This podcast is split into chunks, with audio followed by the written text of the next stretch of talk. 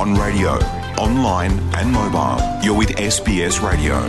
Now it's news and current affairs with SBS Serbian. Slušate SBS radio program na srpskom jeziku.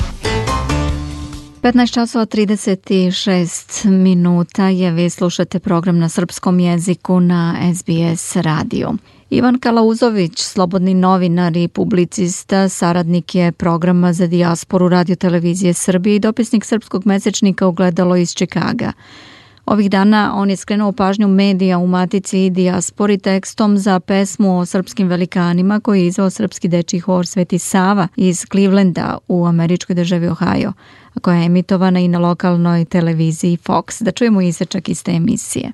We're talking to some kids in the Serbian choir. This is Nadia. Good morning. Good morning. All right, and what's the name of the choir? This is the Saint Sava Children's Choir. And they're going to sing a really cool song written by a Serbian journalist about um, our cultural gardens. Yes, right? exactly. Uh, he got inspired about our actions last year in Serbian Garden, and he dedicated a poem to us, and we put it in a song. And this is actually a world premiere. Okay, well here we go. Take it away.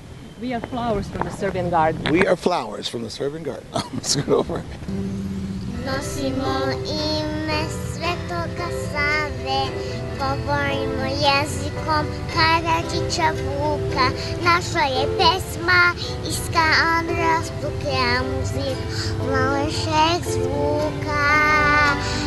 Pustit ćemo glas od obale do obale, neka čuju nas širom Amerike, veľa za vás, veľké i malé, všetko sú naše, ústryhové stále. My sme svetoví, sklimenské bašte, rastemo u Zagria i osme majke. Putujemo svetom avionom,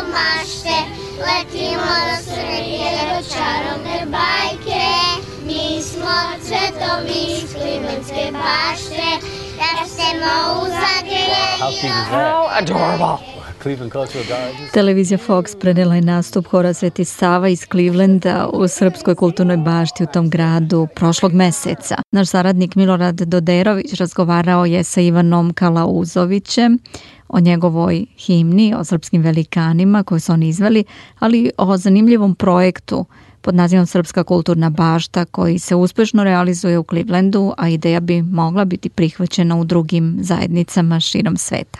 Da čujemo taj intervju.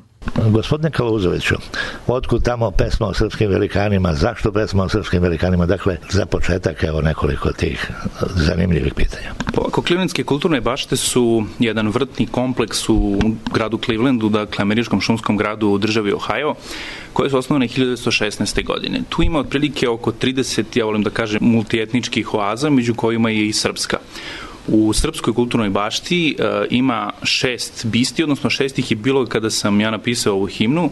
Sedma je postavljena juna, to je bista Mileve Marić. Uh, inače, u tom gradu živi profesorka muzike, dr. Kanada Martinović, koja vodi dečiji hor. I to je jedini dečiji hor u Clevelandu. Najmlađa članica hora ima uh, dve godine inspirisan njihovim radom, inspirisan njihovim aktivnostima, baštinjenjem srpske kulture. Ja sam napisao, napisao sam himnu, odnosno tekst himne koji su kasnije Vesna Veljković i Zoran Bogdanović Riči uobličili, napisali su dakle muziku, radili aranžman i produkciju. Tekst himne je objedinio imena dakle svih srpskih velikana koji imaju svoje biste u srpskoj kulturnoj bašti i povezuje to sa radom ovog hora koji vodi dr. Kanada Martinović. I koji nosi ime Svetog Save. I koji nosi ime Svetog Save. Inače, pored ovih bisti, u Srpskoj kulturnoj bašti nalazi se jedna bronzana ikona Svetog Save, koja je na neki način zaštitnik uopšte srpskih zajednica u čitavoj Americi, pa tako i u Clevelandu. Utisak je da bi tu vašu pesmu bilo dobro da čujemo i mi ovde u Srbiji. Čini mi se da u nekim najnovim istraživanjima vrlo malo znamo o našim velikanima. Pa tako je, pesma će premijerno biti emitovana putem programa za dijasporu radio televizije Srbije i radio Beograda, a mnogo toga mi možemo naučiti od dijaspore, dakle i kroz ovu himnu, ali i kroz njihove druge aktivnosti, jer na neki način e, tamo gde je srpska kultura, gde je manje ima, nekako je bolje čuvamo, pa tako i u, i u Americi.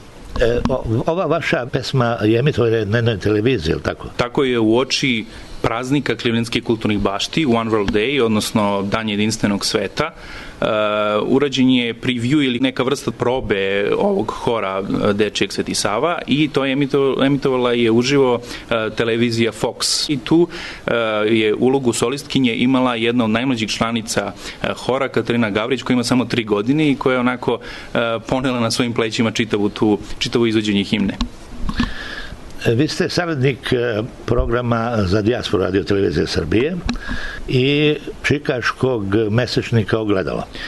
Nedavno se i u Nišu i na nekoliko skupova razgovaralo upravo o značaju te malo bolje komunikacije među našima u dijaspori i objedinjavanju informacija o onom projektu Dijaspora na vezi kao čovjek koji neposredan način u svemu tome i učestvuje je li se tu malo mrdnulo ono što se kaže sa mrtve tačke i kao onim pravim ciljevima i mogućnostima? Pa znate kako, institucije su tu da sprovode projekte i da pokušavaju da svojim instrumentima povežu maticu i dijasporu, ali ljudi su ti koji predstavljaju sponu. Tako i ova himna o kojoj smo razgovarali, dakle, mi smo mogli to da što se kaže, provučemo kroz neki projekat, ali tu je u stvari došlo do e, jedne spontane saradnje među ljudima, jer ljudi su najjače institucije i oni, i oni upravo, kao što rekao, stvaraju te spone i, i dovode do pravih rezultata. Tako je i sa medijima, kao i sa svim drugim oblastima društvenog delovanja. E, jednostavno, da nije tih ličnih kontakata, e, ne, ne bi bilo zapaženih rezultata.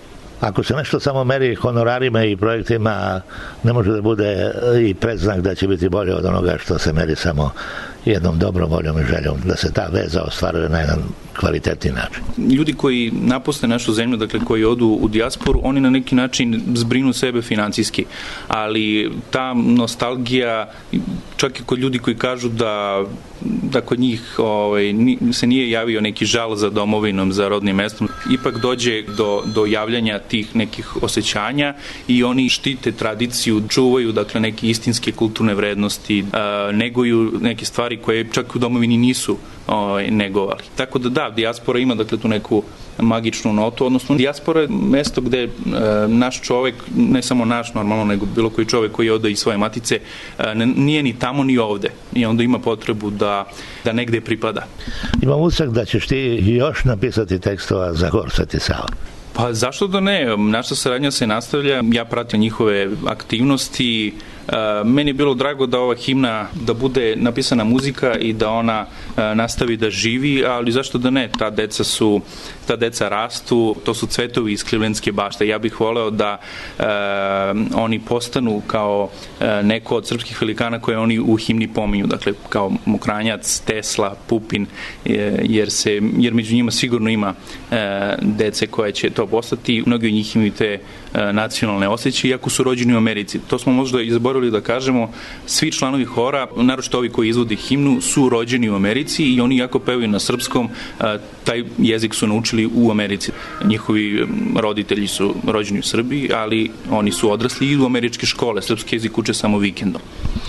I na kraju da te pitam, da li ovakve kulturne bašte mogu na neki način da se presade i na druge kontinente i da zažive ovako kako su zaživele u Clevelandu? Naravno, matrica kulturnih bašti bi trebalo da posluži kao uzor svim našim zajednicama u svetu. Skoro sam na društvenim mrežama pročitao neki komentar povodom ove himne kaže to su naši cvetovi ali rastu u tuđoj bašti to jeste tuđa bašta, ali u suštini e, veliki, e, velike zemlje poput Amerike, poput Australije, dakle to su multietničke zajednice gde jednostavno e, svaka nacija ima određeni, ima tretman kakav zaslužuje i ima mogućnosti da štiti svoju kulturu, da neguje svoju kulturu i na taj način da postane zanimljiva i institucijama u matici, odnosno da se za nju čuje u matici. Hvala što ste govorili za SBS radio. Hvala vama kolega Dodereviću i do ponovnog slušanja. Milorad Derović razgovarao je sa Ivanom Kalauzovićem i ovaj intervju sada je dostupan na našoj web stranici. Takođe tu možete pogledati i čitav snimak kako deca pevaju tu prelepu pesmu u Clevelandu u Srpskoj kulturnoj bašti. Posetite sbs.com.au kosacrta srbijen